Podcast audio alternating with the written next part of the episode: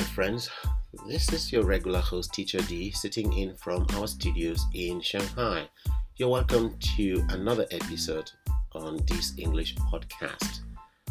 Today is Wednesday, September 1st, 2021. So, happy new month to all of you, especially to students who are going back to school um, happy back to school, and hopefully, this academic year is going to make a major difference in your life. Um, today's episode is going to be focusing on answering questions, um, commenting on things that our listeners have said. So, today's episode is going to be episode number 170. Wow, impressive, isn't it?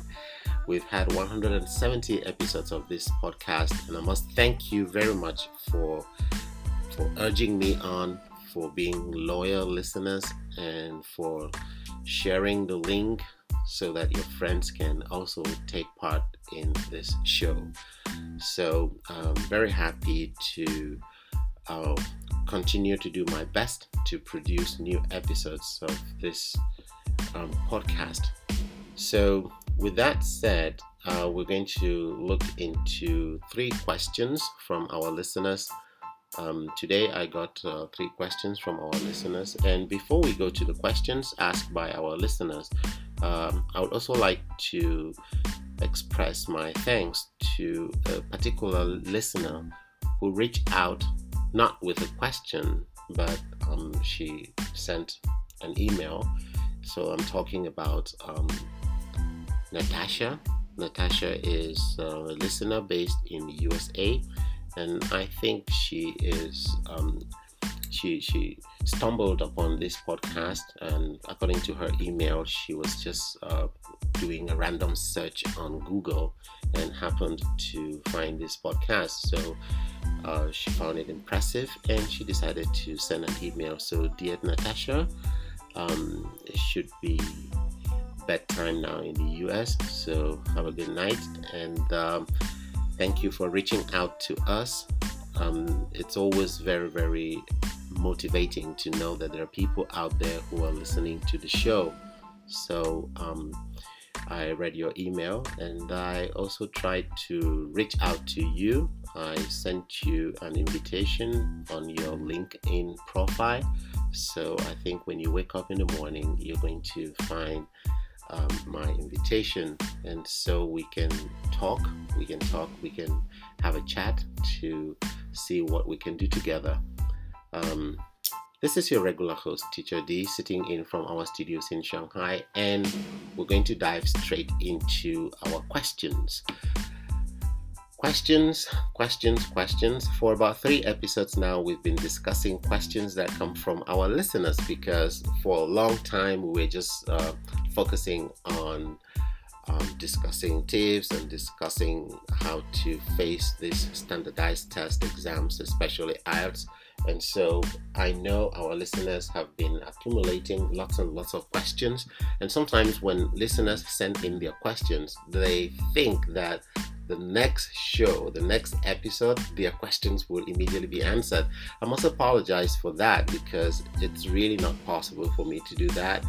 Um, I want to be able to do that, but I'm not able to do that, um, you know, as best as you would like uh, because of my time. Um, my schedule is I really have a very busy schedule. I have a lot of students that I, I am in charge of. Um, so, and then on the show here, we only have 15 minutes. So sometimes it's really, really hard to take all the questions. And what I do is I do read all your questions and I pick out some that are very, very pertinent and um, try to provide an answer that could, you know, answer most of the questions that are because I cannot really take each and every question. There are a lot of questions coming in. So the first key question I got um, last week was about vocabulary. I think that listener listened to our previous episode. I was talking about how to improve your reading. So the listener came up with this question and said, uh, one of the biggest problems um, in reading is, you know, having to deal with lots and lots of difficult words that you don't understand. And um, she did mention that sometimes she has to check her dictionary. Uh, and then, if you are reading and you have to stop each time to check the dictionary, when you do that three, four, five times, you you start feeling like it's boring and you want to give up. So her question is how can I easily improve on my vocabulary? Okay, I'm going to deal with that first question. So, um, to answer your question, to to improve your vocabulary is not something that happens automatically. That's the first thing you have to know. So you cannot be a, a, an English learner with low vocabulary and then suddenly next week or even next month your vocabulary suddenly becomes great. No, it doesn't happen in that way. This is what a lot of students uh, fail to understand. They think because you probably have a vocabulary book that you just bought and you have read that vocabulary book from the first page to the last page, um, probably you've memorized all the words, the new words. That doesn't guarantee that your English vocabulary level is going to improve overnight. And that is sad to say, you know, it's it's discouraging because students think that the number of words you know in English automatically qualify you for a certain level of English. But in fact, it's not true because knowing a word in English is very deep, is much more than what most learners think. To say you know an English word it doesn't just mean you know the meaning of that word in your first language. You know, I take for example, I, I teach Chinese students. So sometimes Chinese students come up and say, Hey, I know this word. And when I ask them, How do you know this word? They say, they, they tell me what that word is in Chinese. And I tell them, Well, you know the translation of that word in Chinese. It doesn't really mean that you know how to use that word in English. And so I then proceed to tell them that this is how you can say you know an English word. First, you know how to spell the word. Second, you know how to pronounce the word correctly. Some people can spell a word, but they cannot pronounce it correctly. So here are the first two things. Can you say that word correctly? Can you spell it? Okay, when you go past those two things, the next thing is can you use that word in a sentence? Can you use it in a sentence? There are people who can spell a word, they can even pronounce the word, but they cannot use that word in a sentence correctly. That's the third challenge. So when you go past that third level, like you can use that word in a sentence correctly, then you can begin to say, Yeah, I know this word. But it doesn't stop there. The next thing is, do you know the different forms of that word? Do you know the different forms of that word? If it is a verb, do you know the past tense of that verb, for example? Do you know the past participle of that verb?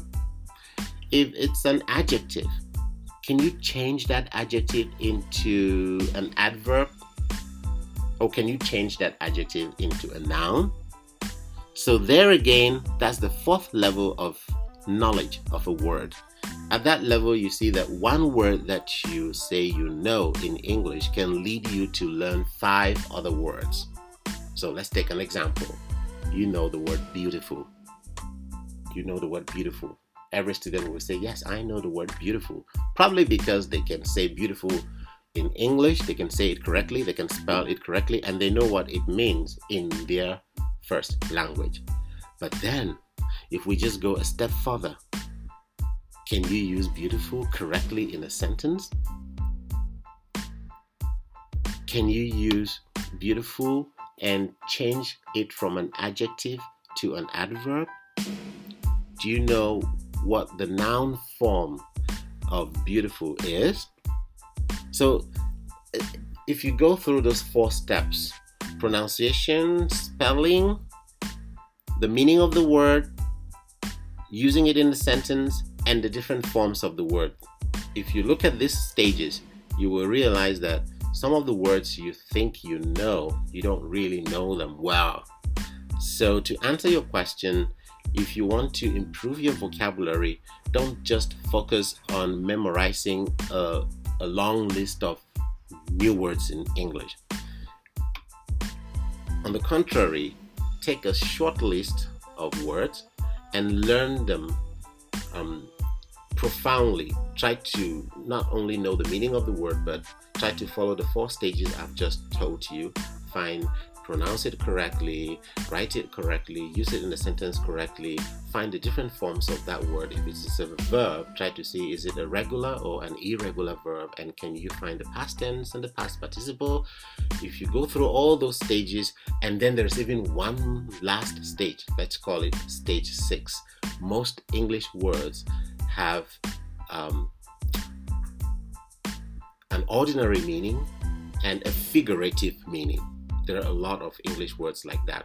About seven out of ten English words, you will find it used in another sense. That's the stage six, which I call the very high level, where you will be able to use that word to, to understand that word in the context of, say, an idiom or a saying.